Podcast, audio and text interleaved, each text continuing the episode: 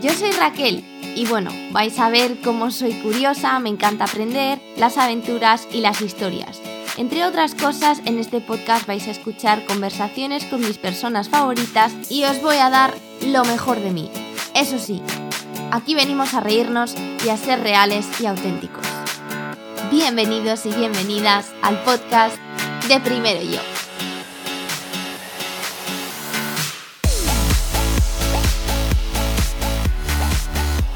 Irma Más, hola. Buenas, ¿qué tal? Llevamos ya una hora hablando, o sea que mm, para que los oyentes lo sepan, pero bueno, saludamos de nuevo.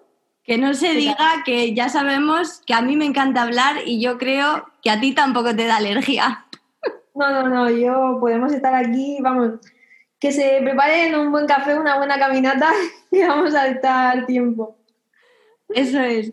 Bueno, pues para los que no conozcáis a Inma, que yo creo que todos la conocéis ya, Inma es, bueno, Instagramer, influencer, como le queráis llamar, a ella le gusta llamarse creadora de contenido, lo que a mí también me gusta más.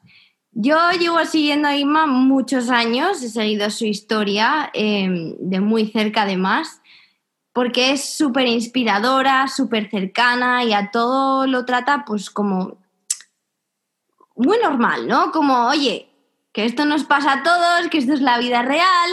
Y pues la verdad es que a mí en muchas ocasiones me ha ayudado a abrir los ojos con muchas cosas. Así que os la he traído aquí para que volváis a abrir los ojos si no los habéis abierto más.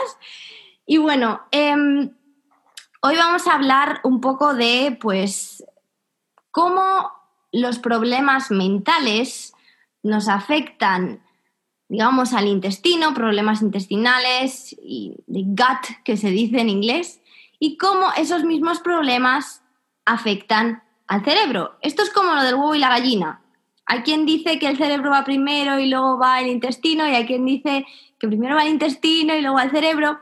Y ya Hipócrates, hace 2500 años, ya dijo que todas las enfermedades empiezan en el intestino. Así que yo creo que estamos volviendo a lo básico y de dónde venimos, que nos hemos desconectado un montón. Inma pasó por eh, una depresión y también ha tenido bastantes problemas de estómago, entre los que destaca el intestino irritable, si no me equivoco, Inma. Exacto. Mm, ahora, para que entendamos un poco cómo funciona esto, ¿qué te vino primero? A ver, bueno, pues primero, gracias por tenerme aquí, que me hace muchísima ilusión. Y muchísimas gracias por la clase magistral de, que me has dado para edición de todo, porque bueno, eres de verdad súper generosa y esto no lo hace cualquiera y te lo agradezco un montón. Y respondiendo a tu pregunta, primero mm, vino la depresión, pero me ha encantado lo que has dicho, que muchas veces empieza en el intestino porque una de las razones por las que yo tardé tanto en curarme de la depresión fue porque estaba tan mal intestinalmente que eso me afectaba y era como que se iban retroalimentando. O sea, era un bucle del que no podía salir porque empeoraba mi estado anímico, empeoraba mi, digestión o, mis, digamos, mis, mis, problemas digestivos, intestinales, mm, de miedos a, comer ya porque no sabía qué podía comer para que no me sentara mal y eso hacía pues que yo me encontrara todavía peor anímicamente. Así que primero vino la depresión, pero te voy a decir que unos tres meses más tarde, nada más, fue cuando yo empecé a notar eh, todos los problemas intestinales. Así que mm, es que casi, casi que vinieron a la vez y como ya hablaremos después, se fueron a la vez. O sea que Qué mal muy, conectado. Qué mal se está cuando, vamos, es que yo esto lo vivo diario, entonces te entiendo perfectamente qué mal se está cuando, eh, aunque tú estés feliz, el intestino está mal. Entonces, si encima tu cabeza no está bien y el intestino tampoco, es totalmente la sardina que se muerde la cola y eso es así. Yo aquí quiero mirar, me interesa mirar más a la raíz que al problema. ¿De dónde crees que te vino la depresión? A ver, es que eso es súper interesante porque yo no supe que tenía depresión hasta un poquito después de mm, conocer mis problemas intestinales. O sea, ¿qué quiero decir? Yo empecé con depresión, pero no lo identifiqué porque es un tema del que no se habla, que a lo mejor pues no ves en una tabla, te pasa esto, te pasa esto, te pasa lo otro, tienes depresión, ¿vale? Pero los problemas intestinales sí que fueron súper identificados al primer día, pues de, de, no poder ir al baño, de tener unas inflamaciones brutales. Entonces yo empecé a tratar eso, pero es que lo que tú dices, o sea, la causa no era ver qué como o qué dejo de comer cuando fue en lo que yo me enfoqué al principio, no, la causa es, es que me encuentro así por una razón eh, pues de, una otra enfermedad anterior, como es la depresión. Entonces, em, es precisamente lo que te he comentado, que hasta que yo ya no empecé a tratar ese problema, y, claro, eso lleva un tiempo, lleva un tiempo porque una depresión no se cura de un mes para otro, pero cuando yo ya fui consciente de lo que me pasaba Mm, dejé de tener miedo a verbalizarlo porque te da mucha vergüenza, te da mucho miedo, te sientes muy juzgada. Fue cuando empecé a tratar el problema de raíz y cuando progresivamente yo empecé a encontrar el mejor de ambas afecciones. Pero justo eso, cuando yo empecé a tratar el problema de raíz, que básicamente era pues mi problema de, perfeccionismo, de, de, estrés, de querer llevarlo todo para adelante, de sentir que tenía que hacer más para demostrar, no sé a quién, pero para demostrar no sé a quién que yo valía, que yo era capaz, que yo era trabajadora. Ese era mi problema. Y bueno, lo sigue siendo hasta que me echo el freno y digo, no. Pero básicamente eso fue lo que me llevó a, pues, pues ese, a ese pozo, a ese pozo de, en el que pues, me cabé yo sola y me hundí yo sola, un poco condicionada por, pues, por, por, mi personalidad, por, pues, esto ya lo hablo con mi psicóloga, pues cosas de mi infancia que, me han influenciado mucho. Pero fue esa la causa, básicamente el, el estrés, el estrés que yo misma me generaba. Eso es totalmente cierto y aunque parezca que, que no es común, el sentir que tenemos que llegar a unos estándares o el sentir que tenemos que probarle a otros constantemente lo que hacemos, es que yo creo que lo hacemos todo.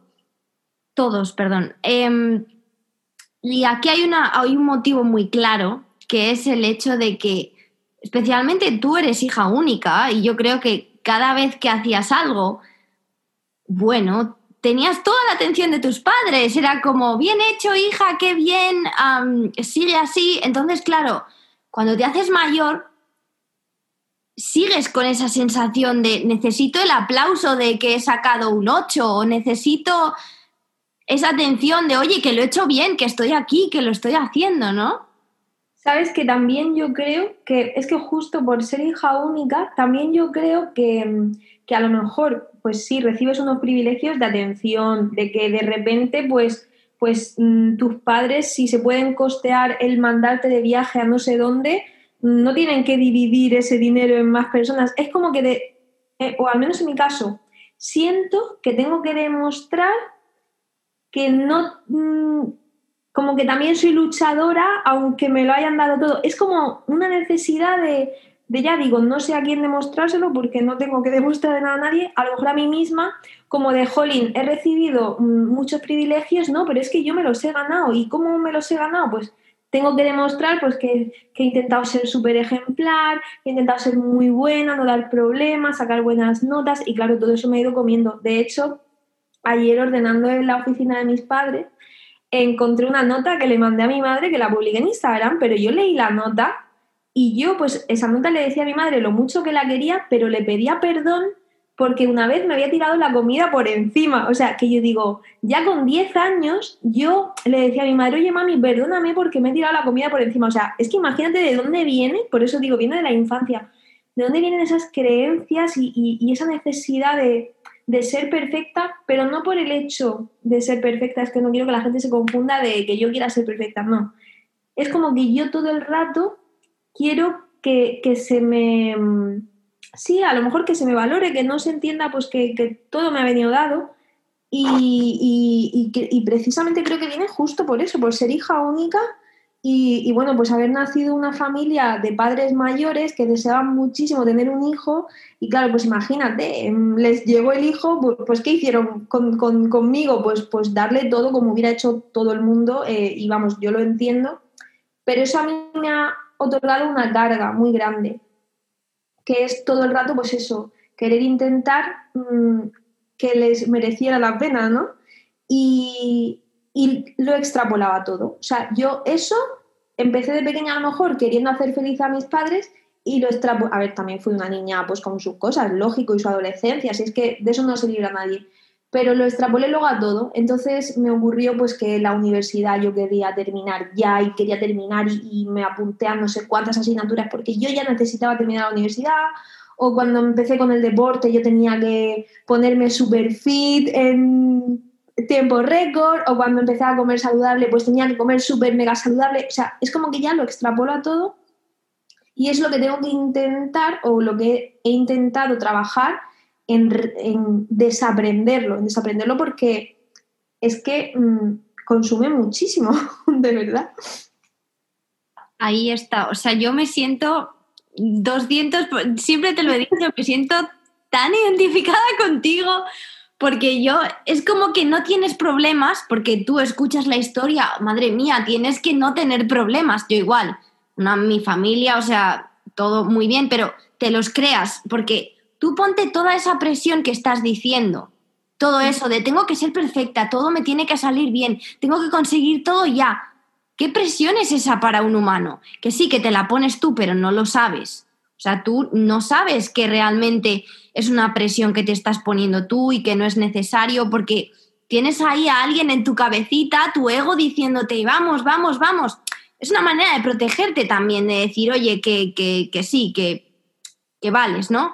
Entonces ahí es cuando desemboca la depresión y otros problemas mentales de estar constantemente escuchando esa vocecita que te dice, puedes dar más, puedes hacer más. O has hecho esto mal, corrígelo o al menos pide perdón con esa nota. Yo hacía exactamente lo mismo. Incluso, yo no sé si te ha pasado, pero yo tuve una época que todavía la voy arrastrando de no poder decir que no, porque no quería que las otras personas eh, se sintiesen mal porque yo no lo hiciese. Es decir, oye Raquel, haz esto.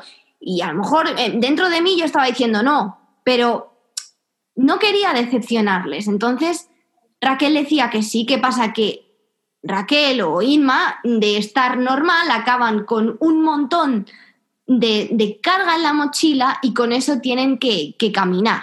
Y es mucho más difícil caminar así que sin todo ese peso añadido. Totalmente.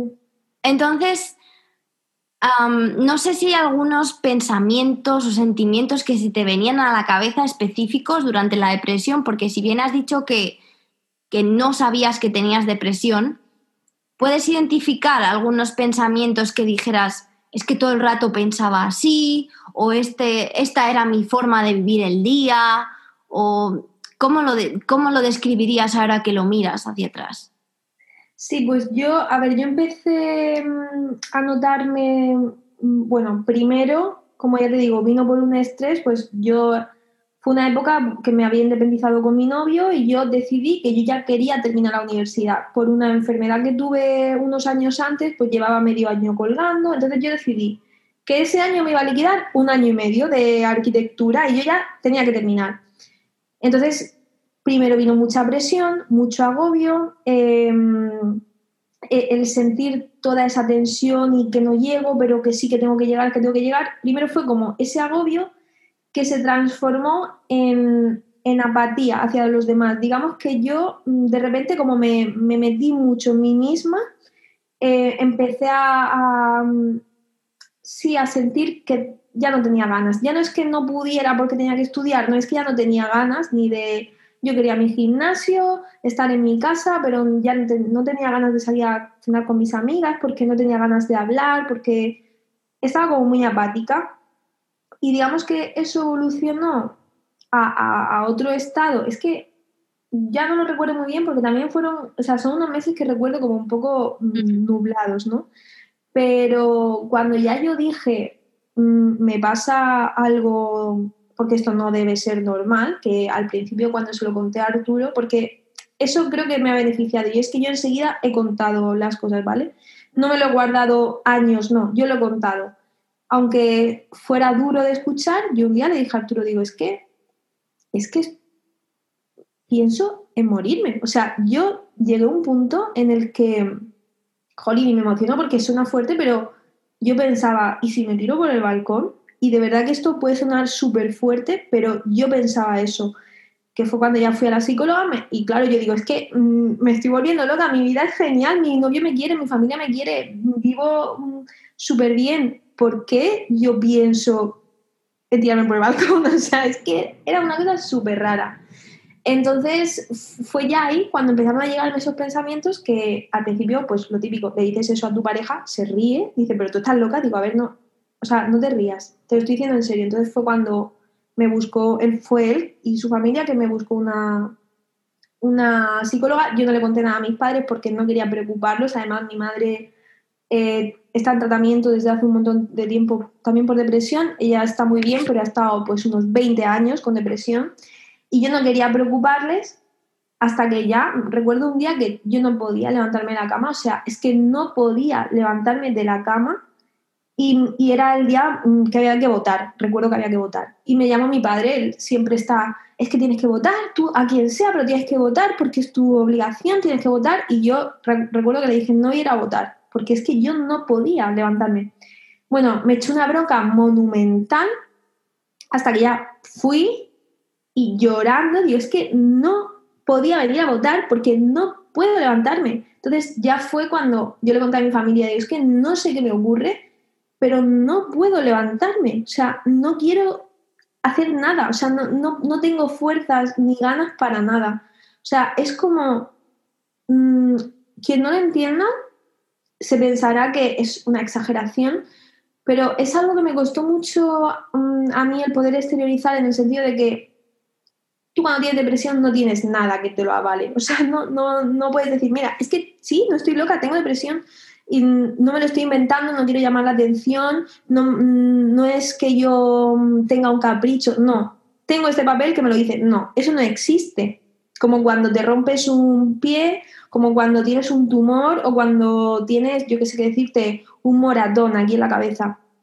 Entonces, es lo que hace que a la gente le dé tanto miedo exteriorizarlo, porque se siente muy juzgada, porque parece que necesitamos tener algo externo que, nos permita sentirnos así cuando es que es súper complicado, pero todos deberíamos respetarlo, tanto al que le ocurre, respetarse a sí mismo y no juzgarse o por qué me pasa esto, no, te pasa porque te pasa, punto, o sea, ya está.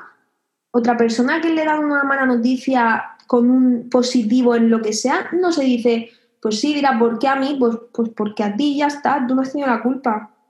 Entonces, yo de aquí eso, quiero animar a la gente que si en cualquier momento se sienten mal por lo que sea, ya sea el no apetecerle hacer nada, que seguramente pueda sucederle a mucha gente ahora en el momento en el que estamos, o llegan a, a tener pensamientos ya de decir, es que me da igual si no me levanto mañana o no me despierto, o sea, que pidan ayuda y que no se sientan en ningún momento avergonzados, porque no tienen nada de que avergonzarse.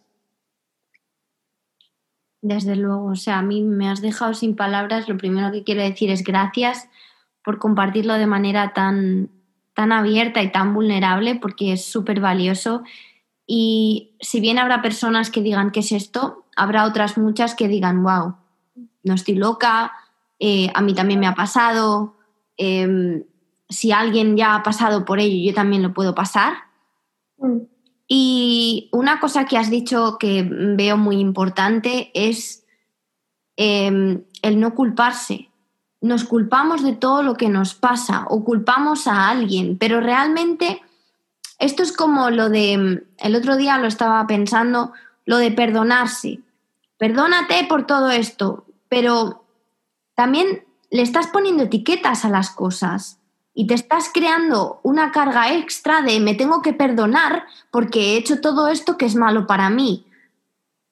A ver, sí y no, porque si bien te tienes que perdonar, también tienes que, dejar fluir. O sea, las cosas pasan y, pues al final todo tiene solución, pero hay que abrazarse de vez en cuando y decir, pues esto es lo que me pasa, pues, pues punto, pues necesito ayuda, pues la voy a pedir. Em, es cierto que, que no todos tenemos la suerte de tener un Arturo en nuestra vida, pero... pero... A ver, sí. Que... He, abreviado mucho esa parte porque yo entiendo que, eh, a ver, y lo, lo digo también por el tema de la gente que acompaña a personas que tienen depresión. A mi padre le ha pasado muchos años con mi madre que le ha costado entenderlo mi madre, por ejemplo, me entendió al vuelo, mi padre me preguntaba, ¿pero por qué? ¿Y qué te pasa? Y deja, pues deja la carrera. Y yo, a ver, es que ese no es el problema, ¿sabes?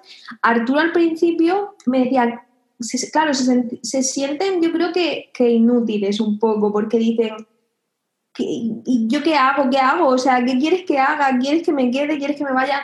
en ese momento, y tú lo has dicho, o sea, abrazarnos a uno mismo, pero es que muchas veces de los demás solo queremos un abrazo o mm. solo queremos que se siente ahí y esté y punto. Y si te apetece estar todo el día en la cama porque no te puedes levantar, pues que tengas una persona que, que te diga tonterías o te ponga una serie. Entonces, es muy importante, pero eso es importante también explicarlo. La gente no nace aprendida, es como pues yo qué sé, si me viene un niño, tú, tú que estás con niños, pues yo un niño ¿Qué quieres, niño? ¿Qué te pasa? Pues el niño te lo dice, pues quiero, quiero, quiero comer, pues tú igual. Mira, es que yo no quiero que hagas nada ni que me intentes arreglar la vida. Yo quiero que estés a mi lado, hoy en silencio, mañana riéndote, abrazándome. Ya está. Es que muchas veces también decimos, es que no me ayudan los de mi alrededor. Bueno, ¿has hablado con ellos? ¿Les has contado lo que te pasa?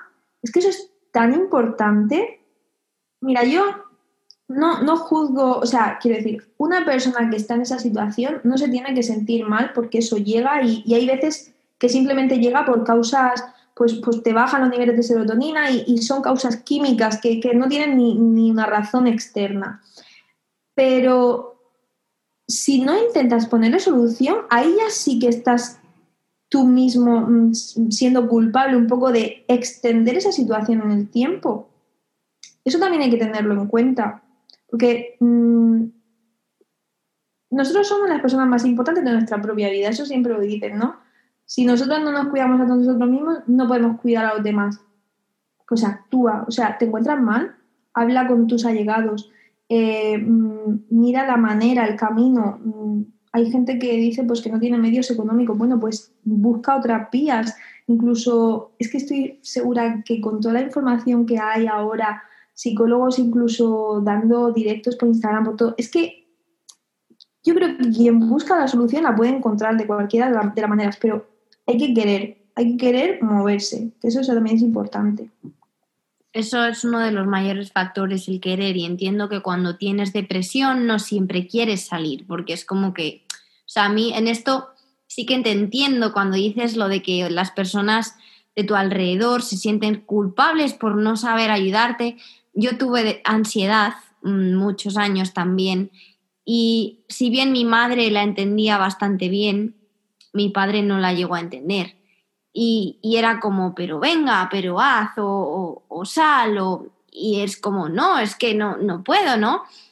Em, es muy fácil desde fuera y muy difícil desde dentro. Y a veces lo único que necesitas es eso, un abrazo. Yo tengo la suerte de que mi madre bueno, suerte desgracia, pero la pobre pues lo ha vivido también por otras partes de su familia, la depresión. Entonces, digamos que ella ya ha jugado esta batalla muchas veces y tiene experiencia. Em, entonces, se le da un poco mejor, pero no todos sabemos tratar esto, como tú has dicho, pues si quien nace sabiendo, si tuviéramos que saber todos los problemas que puede tener, pues que es infinito, ¿no? Pero, pero la depresión es bastante común, entonces nos puede pillar a todos. Hay otra cosa que me llama mucho la atención, eh, porque yo, o sea, bueno, ya lo mencionamos en el último podcast que hablamos sobre el miedo, pero cuando dices que tu madre pasó por la depresión o está eh, pasando por ese proceso, porque es curioso que si bien puede ser algo que esté en tu genética, no tiene por qué desarrollarse si las... O sea, los genes no tienen la habilidad de expresarse por sí mismos. Eh, son las circunstancias las que hacen que el gen hable, como yo digo, ¿no? Entonces yo entiendo que esto es más un comportamiento que tú has aprendido. O sea, aprendemos de nuestros padres desde que somos pequeños. Si mi madre reacciona de una manera súper agresiva a todo, yo de alguna manera lo voy a aprender así. O a lo mejor no, o a lo mejor es mi hermano el que lo aprende. Yo me fijo en mi padre, que mi padre lo hace todo de manera muy tranquila. Entonces, si bien no culpo a nadie, porque esto no, no quiere decir que sea culpa de nadie, que tengamos en cuenta que estas cosas se aprenden también. ¿Cómo voy a aprender? Sí, sí, se aprenden y, no sería la primera vez que lo vemos, ¿no? Tengo tal cosa, mi madre también la ha tenido. Mm. Se ha aprendido y, y eso es verdad. Entonces, simplemente saber qué puede pasar y, y que la ayuda está, como tú has dicho, si no aquí, allí. Y no sé si tú has tenido alguna recaída, pero hay gente que, que vuelve a caer. Y mm, no sé. A ver, sí, yo, de, hecho, yo siempre digo que estoy recuperada, pero no estoy curada. O sea, mm, creo que las enfermedades mm, psicológicas ya pueda ser a lo mejor trastornos alimenticios, eh, no sé, cualquier tipo de adicción. Creo, y esta es una opinión personal y yo no soy médico, que es algo de lo que uno difícilmente se cura te recuperas, pero eso siempre está ahí y tú tienes que estar al loro. Y al igual que, por decir algo, pues a lo mejor una persona que haya tenido adicción al alcohol, a lo mejor una vez se ha recuperado, no va a beber una cerveza o una copa más en su vida para no recaer.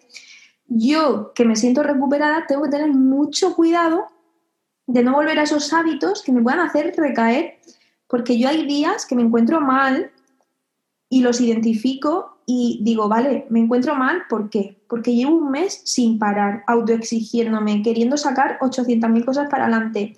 No me he dado un momento de descanso. Como tú decías, he dicho que sí a todo cuando la mitad de cosas ni me apetecían. Y de repente un día siento otra vez, esa, a mí me ocurre eso, que, no me, que siento que no me puedo levantar. ¿Qué es lo que hago? Y me ocurre ahora mismo a lo mejor una vez cada tres meses o así. Cada vez se espacia más en el tiempo porque cada vez intento no repetir esos patrones. Pero la última vez pues me ocurrió, creo que este verano. Y no me levanté, o sea, me tuve que levantar ese viernes porque tenía que ir a una oficina. Y no podía, mm, o sea, hubiera, a lo mejor hubiera dicho, mira, es que no me encuentro bien y no hubiera ido, pero no, fui. Pero yo ya fui sabiendo que ese sábado yo no iba a hacer nada. De hecho, teníamos una cena, le dije a mi novio, oye, vete a la cena, haz todo plan. Digo, pero yo cancelo todo porque yo el sábado me voy a meter en la cama y no voy a moverme de la cama, voy a comer, voy a ver pelis, porque es que no, sé que no voy a poder, así que no lo voy a hacer. Y bueno, cada uno tiene que buscar sus, sus trucos y como digo, con la comunicación, porque claro, si yo de repente tengo un plan y le digo a, a Arturo, mi novio, oye, que yo mañana no voy, oye, ¿cómo que no vienes si tenemos el plan montado? No, pero yo le digo, mira, me estoy empezando a encontrar muy mal, yo cancelo todo. Él ya sabe que se tiene que cancelar todo, como si él me dijera es que estoy vomitando y no puedo ir, ¿vale?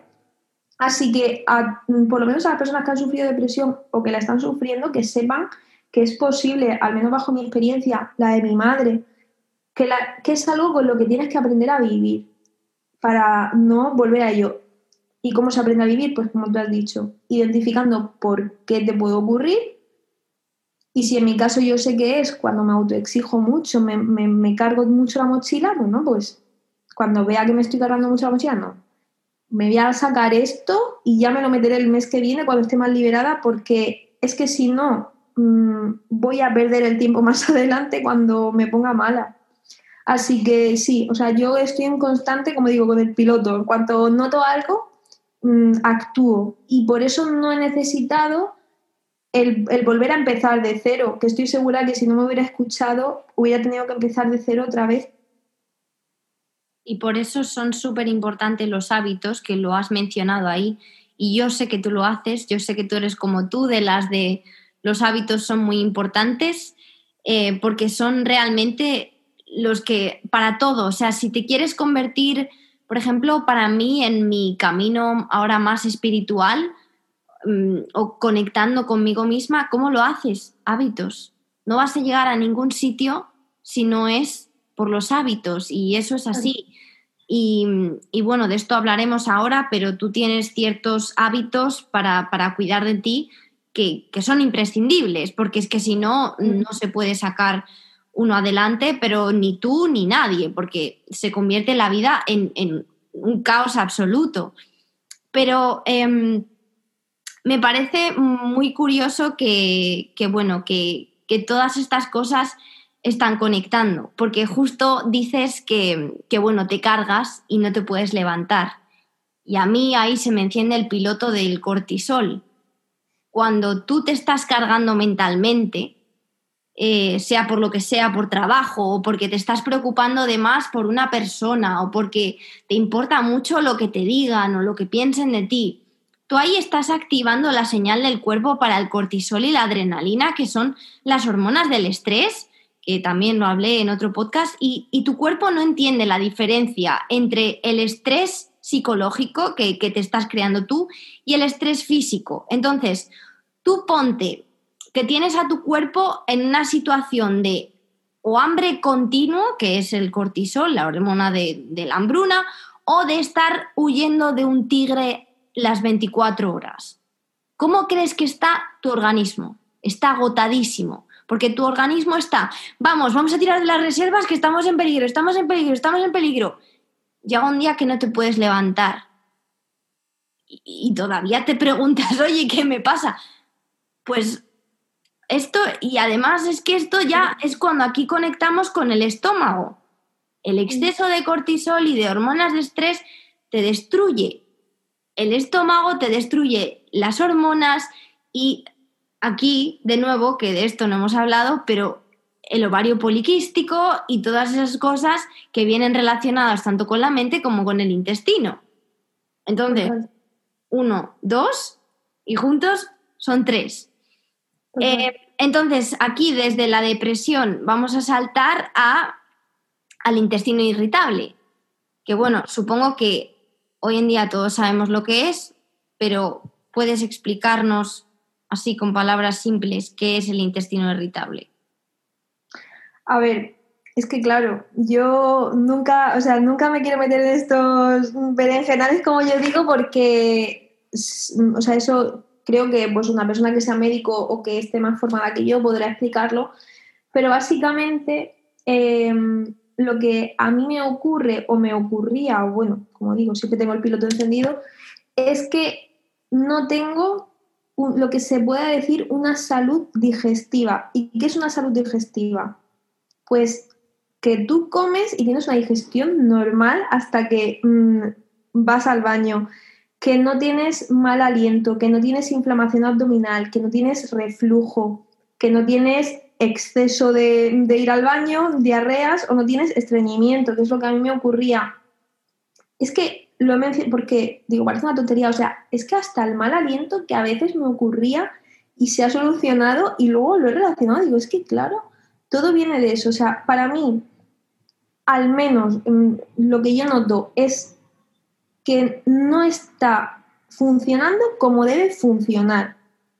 Porque a veces normalizamos un dolor o, una situación de, ay, pues es que he ido, llevo sin ir tres veces al baño, bueno, será, o uff, mm, me noto la barriga muy inflamada, bueno, habré comido. No, a ver, es que eso no es normal, o sea, algo te ocurrirá y no estoy hablando de que comes y, lógicamente, pues la, tripa que tienes por la mañana en ayunas no es la misma de por la noche, no. Estoy hablando de que tú comes y llevas una barriga así como si hubieras cinco meses. Yo tengo fotos que cuando algún día esté embarazada diré, es que yo ya me he visto embarazada, o sea, no estoy exagerando. De hecho, yo fui al, digestivo enseñando las fotos de, mira, es que me pongo así, o sea, una tripa gigante eso no es normal. Dolor, dolor como si tuviera que yo, porque estoy operada de apéndice, sino muchas veces hubiera pensado que tengo apendicitis.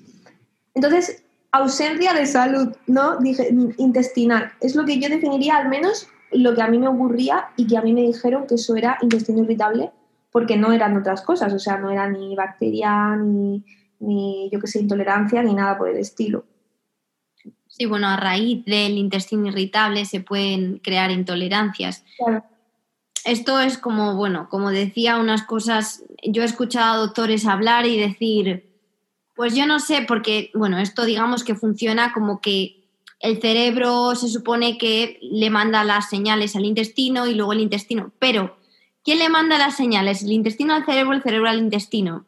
Escuché el otro día una frase que, la verdad dije, pues tiene razón que dicen que el intestino es nuestra segunda, nuestra segunda mente. Y decía, pues yo no sé si es la segunda o es la primera. Porque realmente lo que dicta el intestino es cómo tu cuerpo se siente. Entonces, si tu intestino, como tú has dicho, está tan mal, que lo normalizamos, o sea, no, es que hoy he comido no sé qué, me ha sentado fatal. Bueno, a mí eso, ahora mismo, de hecho, que estoy en una época mm, bastante mala, que Hoy he ido al médico y me han dicho que tengo dos parásitos.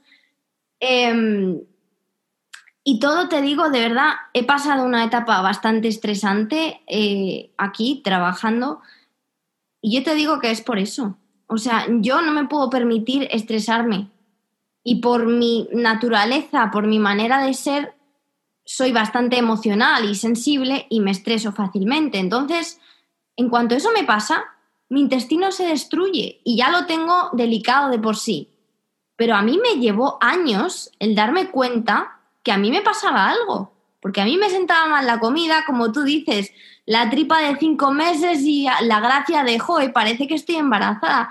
Pero es un problema, porque de hecho cuando el intestino, cuando, cuando hay una irritación, lo que suele pasar es que la pared del intestino, en vez de estar cerrada, se abre entonces, cuando la pared del intestino se abre, estamos dejando pasar toxinas y alimentos mal digeridos a la sangre.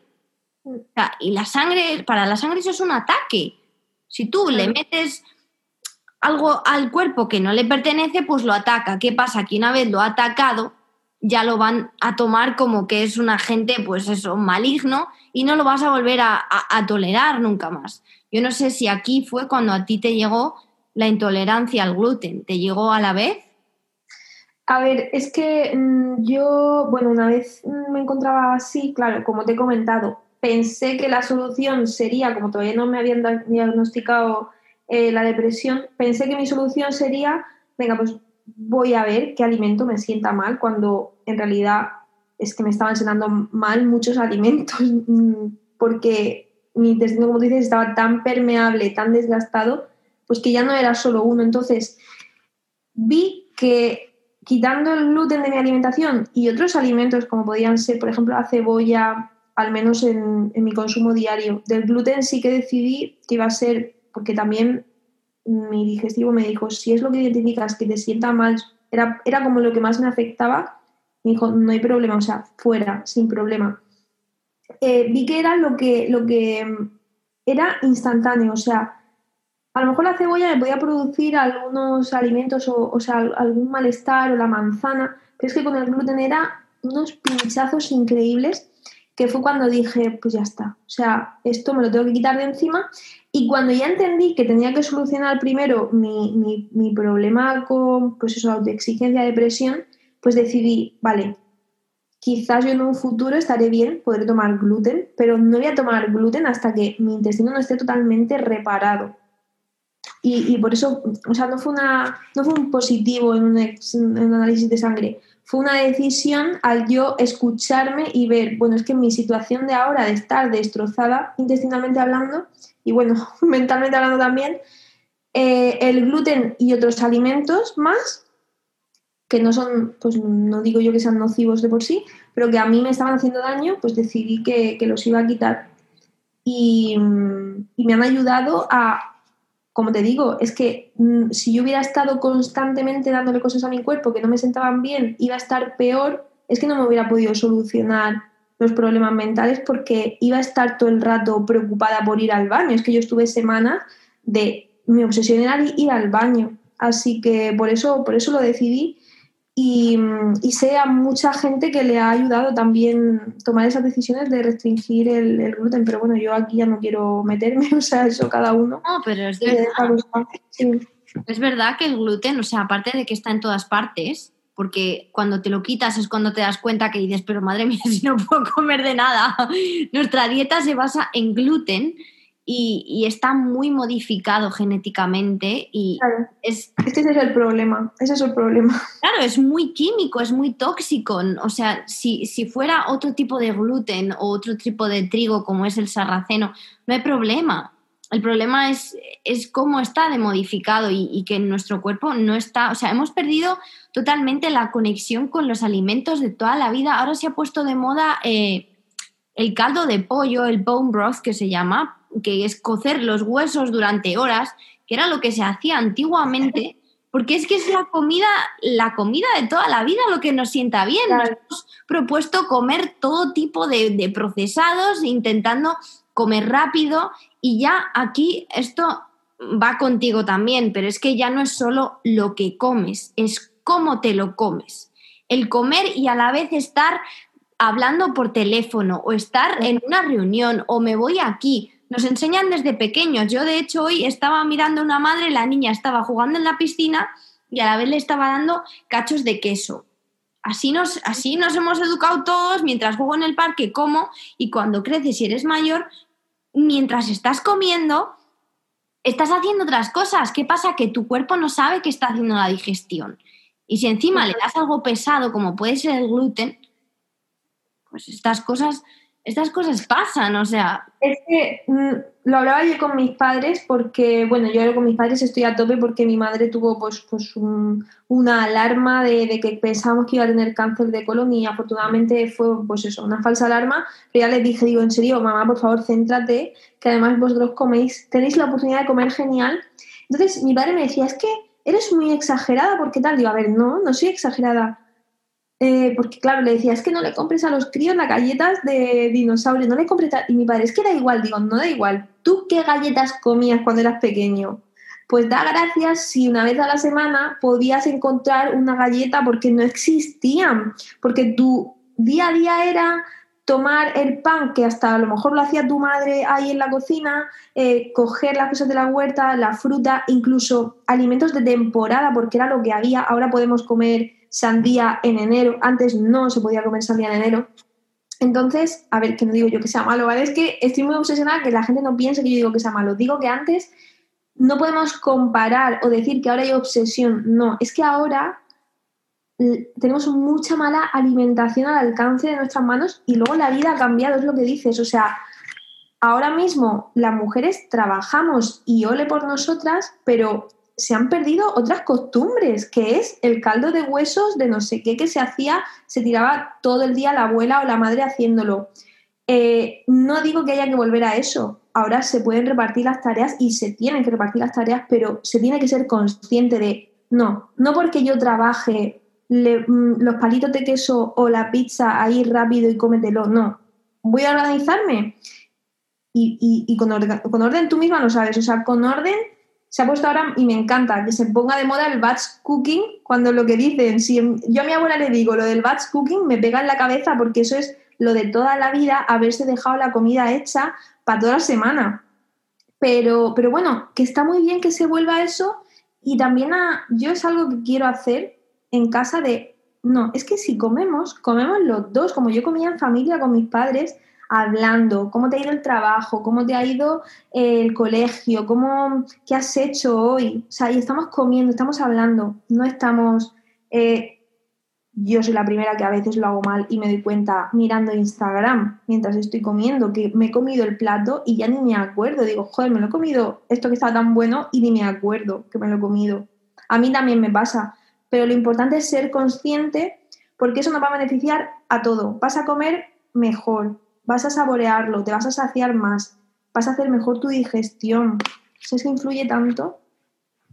Influye muchísimo y a mí, que yo soy de las que never ending problemas de digestión, eh, una de las cosas que me sirve, de verdad, aparte de cuidarme, tener mi rutina y mis cosas, es comer sin nervios, comer tranquila, masticar, disfrutar del momento. Ahora se llama mindful eating, pero mindful eating quiere decir pon tus ojos en la comida y no comas la comida fría, que tu cuerpo sepa que le va a llevar comida para que empiece a poner el organismo. El sistema digestivo es enorme.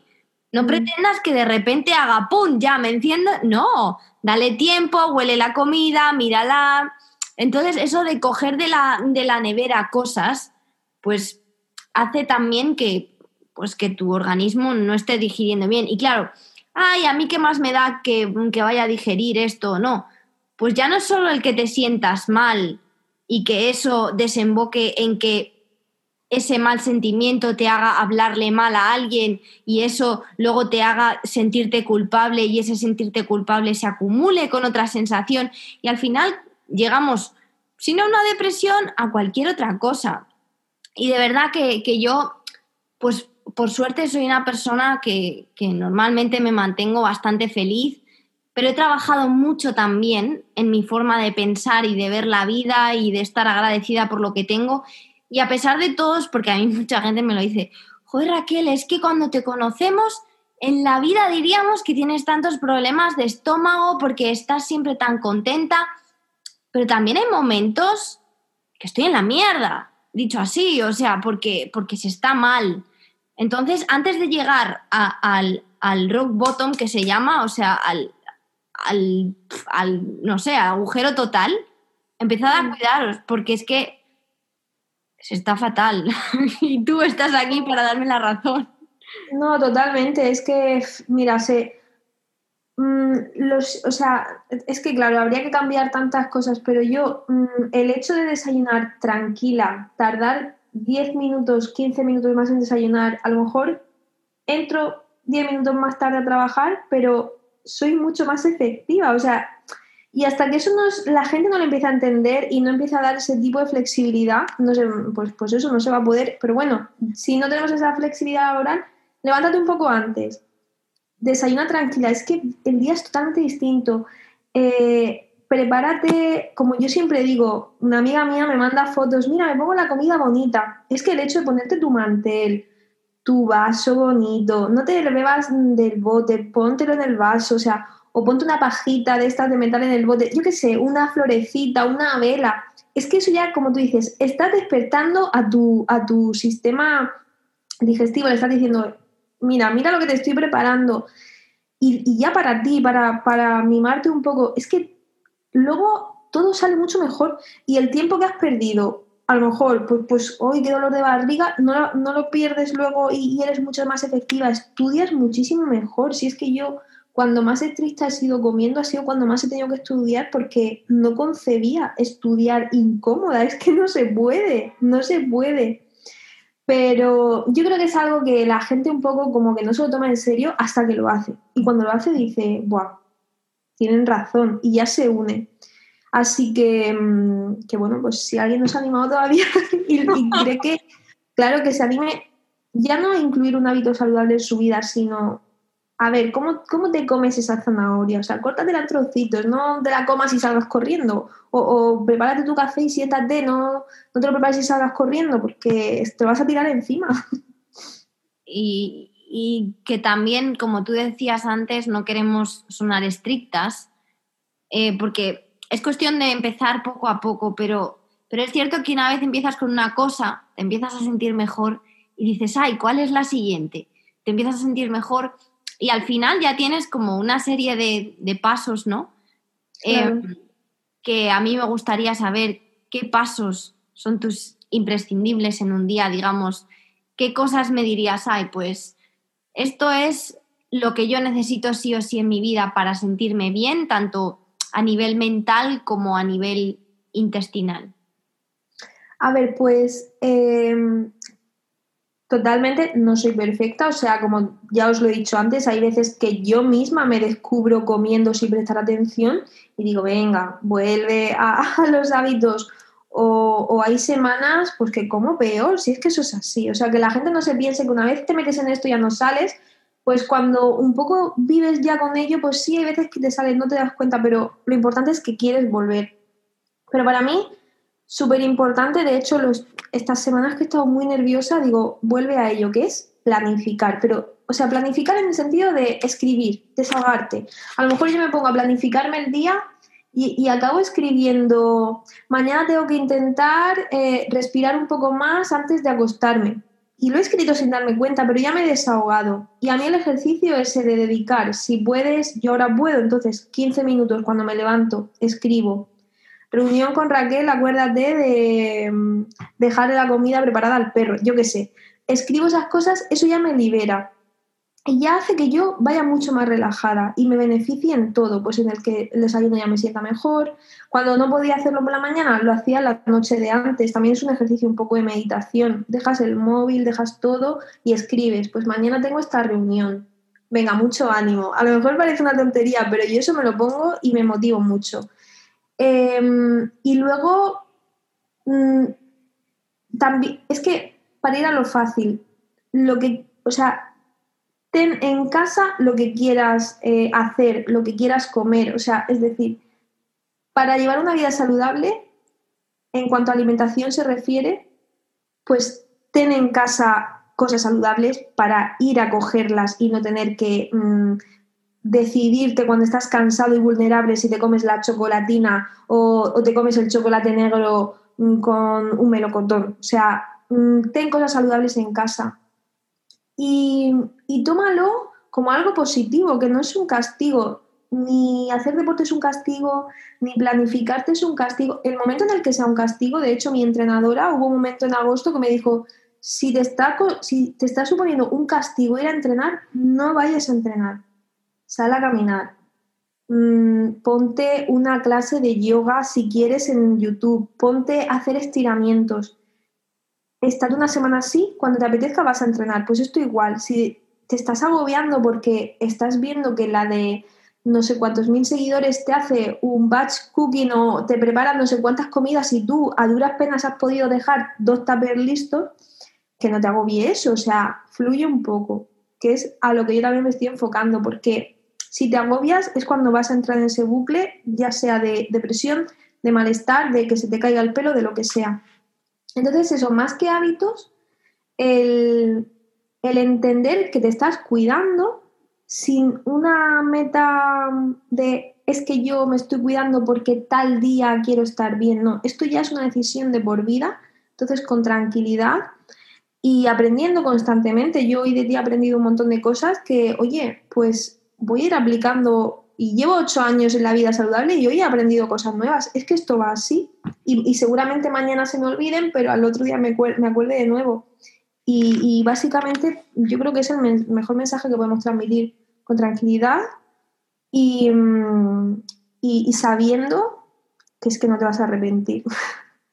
Y por salud, porque hay una cosa que me encanta que, que dices tú mucho y es, por ejemplo, entrena por salud y no por cómo te ves, porque es cierto que todos llegamos a ese punto de obsesión de me quiero ver o quiero estar y ahí es cuando nunca llegas a tu resultado. Em, el hacer estas cosas por tu salud, y a veces es difícil verlo, ¿por qué hago esto? Pero para mí, por ejemplo, fue el, el forzarme a no hacerlo, el no mm. poder hacerlo y el ver que sobrevives, es como, ah, que no, no vas a morir porque no entrenes una semana o porque entrenes un día en vez de cinco o que comas un poco menos de esto, un poco más de lo otro o que no has llegado a proteínas y qué más da. O sea, obviamente hay que tener pues un equilibrio, pero si no lo haces por salud, es que llega lo otro, justo de lo que estábamos hablando, el sobrecargarse, el, estrés y, y acabamos en el mismo sitio de donde, de donde veníamos. Totalmente. O incluso peor, porque claro, de repente ya piensas que estás así por eso y le coges manía y piensas que, está, que, eso no es para ti, que mucha gente es que esto no es para mí, no. Si es para ti, lo que pasa que no, es, no son tres normas iguales para todo el mundo. A lo mejor a mí me va bien planificarme el día y a ti te va mejor planificarte el mes. O sea, es que es diferente, para cada uno es diferente. Pero creo que cuando cambias el chip, mm, es que entiendes que todo funciona mejor. Que, de hecho, a mí, por ejemplo, yo ahora que estoy en ese chip de, lo hago por salud, em, tanto alimentación, cuidarme, descansar, todo, es que te das cuenta que estás mejor mm, solo por, por ir con esa actitud, yo seguramente haya estado momentos o más delgada o más fibrada en los que no me veía súper bien y yo ahora estoy en un momento en el que me veo tan bien. ¿Por qué? Porque he conseguido como llegar al equilibrio de todo, de una alimentación saludable, eh, pero que no es perfecta, en un deporte, pero que no es perfecto, pero todo eso hace que sí sea perfecto para mí y esté súper sana y esté súper feliz, cuando a lo mejor ha habido épocas que he entrenado perfecto, pero lo demás no estaba bien y ya bajaba la media. Es como, haz una media eso, haz una media eh, entre todo lo que conlleva ser saludable, que no es solo alimentarte y hacer ejercicio, que es muy importante, es que hay más cosas. Es que si alimentar, si prepararte todos los tapers y, entrenar todos los días hace que duermas tres horas al día, pues es que mm, ya estás perdiendo, ya estoy yo más sana que tú, entrenando menos y durmiendo más. Es así. Total, y es que no hay una dieta que funcione para todo, ni una regla que funcione para todo es cierto que el cuerpo reacciona muy bien a las cosas buenas, pero como yo digo siempre, esto es el triángulo del amor propio. Yo por eso creo que el amor propio es la base de todo y desde lo que me he dado cuenta hace poco, por eso se llama primero yo, porque esto es eh, el equilibrio entre cuerpo, mente y espíritu. Si no cuidas de los tres, no hay nada que hacer y eso es lo que yo lo veo así y, y creo que es importante. Bueno, como último, así para, para ya mm, acabar de hacer entender a las personas la relación entre la mente y el, intestino. Mm. Suena mejor en inglés, tía. La palabra gut suena como que, que, vale para todo. El intestino suena como, pero ¿qué intestino? Si hay dos. No, ya es que lo, es verdad que los anglosajones para eso tienen siempre como más, en ocasiones, otras no, pero aciertan más con las palabras que otorgan. Palabras más cool, pero bueno. Em, vamos a ver si podemos con los cinco, los cinco tipos de eh, gut que nos dice el doctor Axe, que ese hombre a mí me encanta.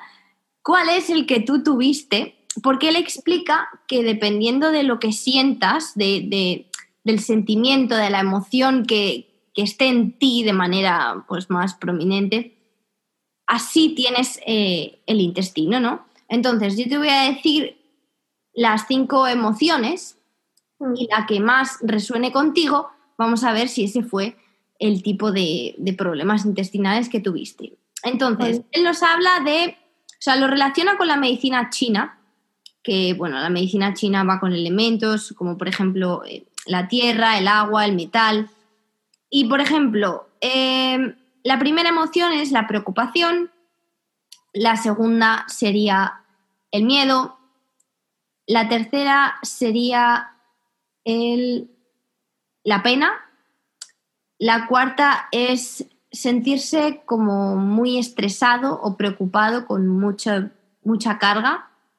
Y la quinta es frustración o em, enfado. ¿Cuál es la que se más contigo? Yo creo que, yo creo, mira, aparte me hace mucha gracia que el 4 sea mi número favorito. es la 4 bingo, línea y premio, o sea, todo, todo. Yo creo que, vamos, esa es la que me representa. Pues la 4 él le llama gastric gut, el, el intestino gástrico, y tiene que ver mucho con, el corazón, él dice, y aquí es donde viene el ácido, el reflujo, el síndrome de intestino irritable, lo tienes todo, hija mía, para que veas que... Eh, no, me, voy a leer, la verdad que ya me has creado mucha curiosidad, voy a leer acerca de ello, que no tenía ni idea. De hecho, tiene un libro, bueno, tiene para empezar en su página web, tiene un test que puede hacer todo el mundo, en el que te hace varias preguntas, entonces tú adivinas qué tipo de intestino tienes. Y luego tiene un libro que se llama Eat Dirt, que significa come suciedad, en el que explica todo esto, que comas lo básico, lo de toda la vida, bone broth, colágeno y todas esas cosas, y que es la comida la que la que te cura. Hipócrates también dijo, lo voy a decir mal, pero dijo, em, come medicina y que la medicina sea tu comida. O sea, como que la, la comida y la medicina son lo mismo. O sea, no hay que ir más allá, ni antibióticos, ni, ni nada por el estilo. De hecho, a mí me han dicho que me tome antibióticos para matar a este parásito. Y yo lo siento, pero no me los voy a tomar. voy a buscar otra manera porque no creo en esas cosas. Eh, creo que se puede curar de otras maneras y sé que mi mente tiene mucho que ver. Así que bueno, eso ya es otra historia porque hemos venido a hablar de ti. Entonces, te voy a hacer lo que, lo que yo llamo las preguntas empoderadoras, que es como la, última sección de, de, este podcast. A ver, ¿qué luz nos traes, Inma? Porque las preguntas que nos hagamos tienen que ser siempre empoderadoras. Nunca una pregunta que te hunda. Nunca. siempre una pregunta que te levante. Entonces, a ver, dinos, Inma, una cosa que te haga feliz. Pues mm, vivir la vida que quiero. Me encanta. No digo, o sea, en, general, que, es como la confianza en mí misma de saber que en todo momento voy a estar viviendo la vida que yo quiero. Totalmente. Y esto es que yo lo iba pensando y por el camino yo me... ¿Sabes cuando te sientes como que llevas el corazón lleno que dices, ay, total, que soy yo que tengo mi vida que, que, me da la gana y soy así porque quiero? Es genial. Estoy de acuerdo contigo. Vale, te aprobamos todos la primera respuesta. Siguiente, una cosa por la que estás agradecida. Pues por la, por la salud, vamos, 100%. Por la salud de mis padres, de, mi familia, de, todo el mundo. Qué importante es, de verdad, que hasta que no te falta parece que no nos damos cuenta, pero es verdad. Una cosa que te motive. El éxito de los demás. Me motiva muchísimo. Ver a la gente lograr lo que se propone me hace sentir que yo también puedo. Y eso demuestra que tienes un gran corazón. Dinos algo de lo que estés orgullosa. Pues, a ver, sería un poco como lo primero, pero, por ejemplo, sí, vale, de haberme recuperado o, o haberme, de saber que quien soy ahora hoy es, mm, me la he creado yo estos últimos años. Sí, totalmente. De hecho, mucha gente me lo dice, que, ha experimentado ese cambio conmigo y que se me nota muchísimo. Sí, se te nota. Yo soy, doy fe. Y recuerdo, se me quedó grabado que una vez hiciste un post en el que enseñaste la diferencia entre tu Instagram cuando tenías depresión y tu Instagram después, diciendo, se ve hasta, hasta en los colores de las fotos, se nota. Y es verdad. Pero, pero sí, es parte de ti y parte de, tu historia. Así que sí, estar orgullosa. Vale, un libro favorito. Vale, pues mm, ya que murió hace poco, me, estoy volviendo a leer los de Carlos Ruiz Zafón. Así que, que el último, o sea, la, la tetralogía entera me encanta o sea, que, empiecen por, La sombra del viento, pero yo estoy con el último releyéndolo y bueno, mm, flipante. Me encanta, es mi autor favorito, de hecho. Mm, yo creo que todos sus fans sentimos pena lógicamente por él, pero también por lo que se pierde con él, que son sus historias, sus algo tendría en la cabeza que seguramente pues, pues ya no va, o sea, que lógicamente ya no va a aparecer, vamos, a mí eso me entristece mucho y por favor no soy mala persona, por supuesto, él como persona también, pero, pero como, como, pues eso, como ídolo, buah, te da una pena saber que, lo que sale de él ya no va a salir más. Ojo, que me siento muy mala persona diciendo esto. No, no, hemos entendido de dónde sale y, y, tienes razón, la forma en la que te prometo que yo no soy de leer ficción, porque yo soy más de leer otro tipo de cosas, es el único autor que yo recuerdo que me fui una temporada sola de vacaciones hasta las 5 de la mañana leyendo sin parar porque no podía dejarlo. Era como, Dios mío, si es que estoy atrapadísima. Es brutal, además te, yo lo, recomiendo muchas veces, incluso a quien ya lleva el idioma español avanzado, para, para aprender de, literatura. O sea, es que, es que habla tan bien, bueno, escribe, escribía tan bien, o sea, brutal. Estoy de acuerdo. Segundo. Y lo último, una cosa que de ti o de tu vida o de algo que te gustaría mejorar.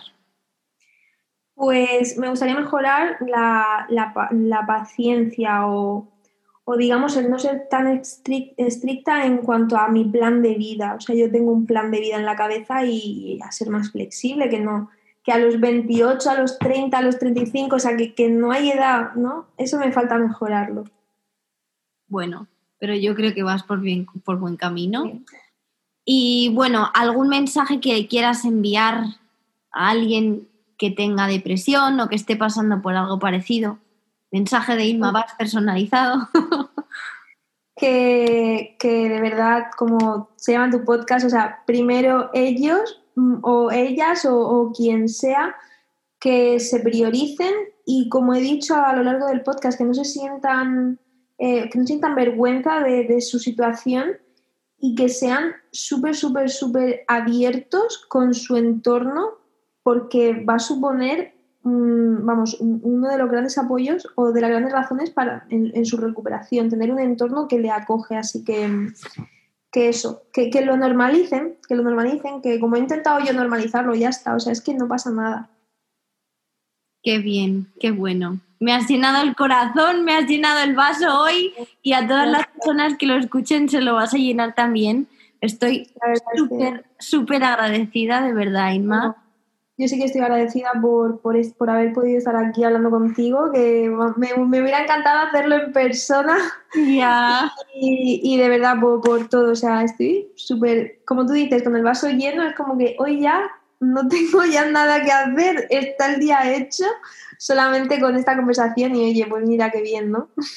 Súper feliz, de verdad, no te puedes hacer la idea de lo que significa para mí, porque sé que esto va a ayudar a tantas personas y de verdad que tienes un corazón enorme que ni te cabe y eres un ejemplo de inspiración, eres una mujer totalmente empoderada y que, y que bueno, yo siempre he tomado inspiración de ti y lo seguimos haciendo tantas personas cada día, así que de verdad que, que gracias, que yo estoy encantadísima de tenerte aquí con nosotros y bueno, pues todos los demás si no la seguís ya, tenéis que ir directos a su Instagram, Inmabas. Os voy a dejar todos los detalles eh, en la descripción.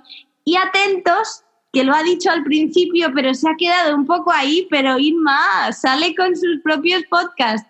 Así que atentos que llega.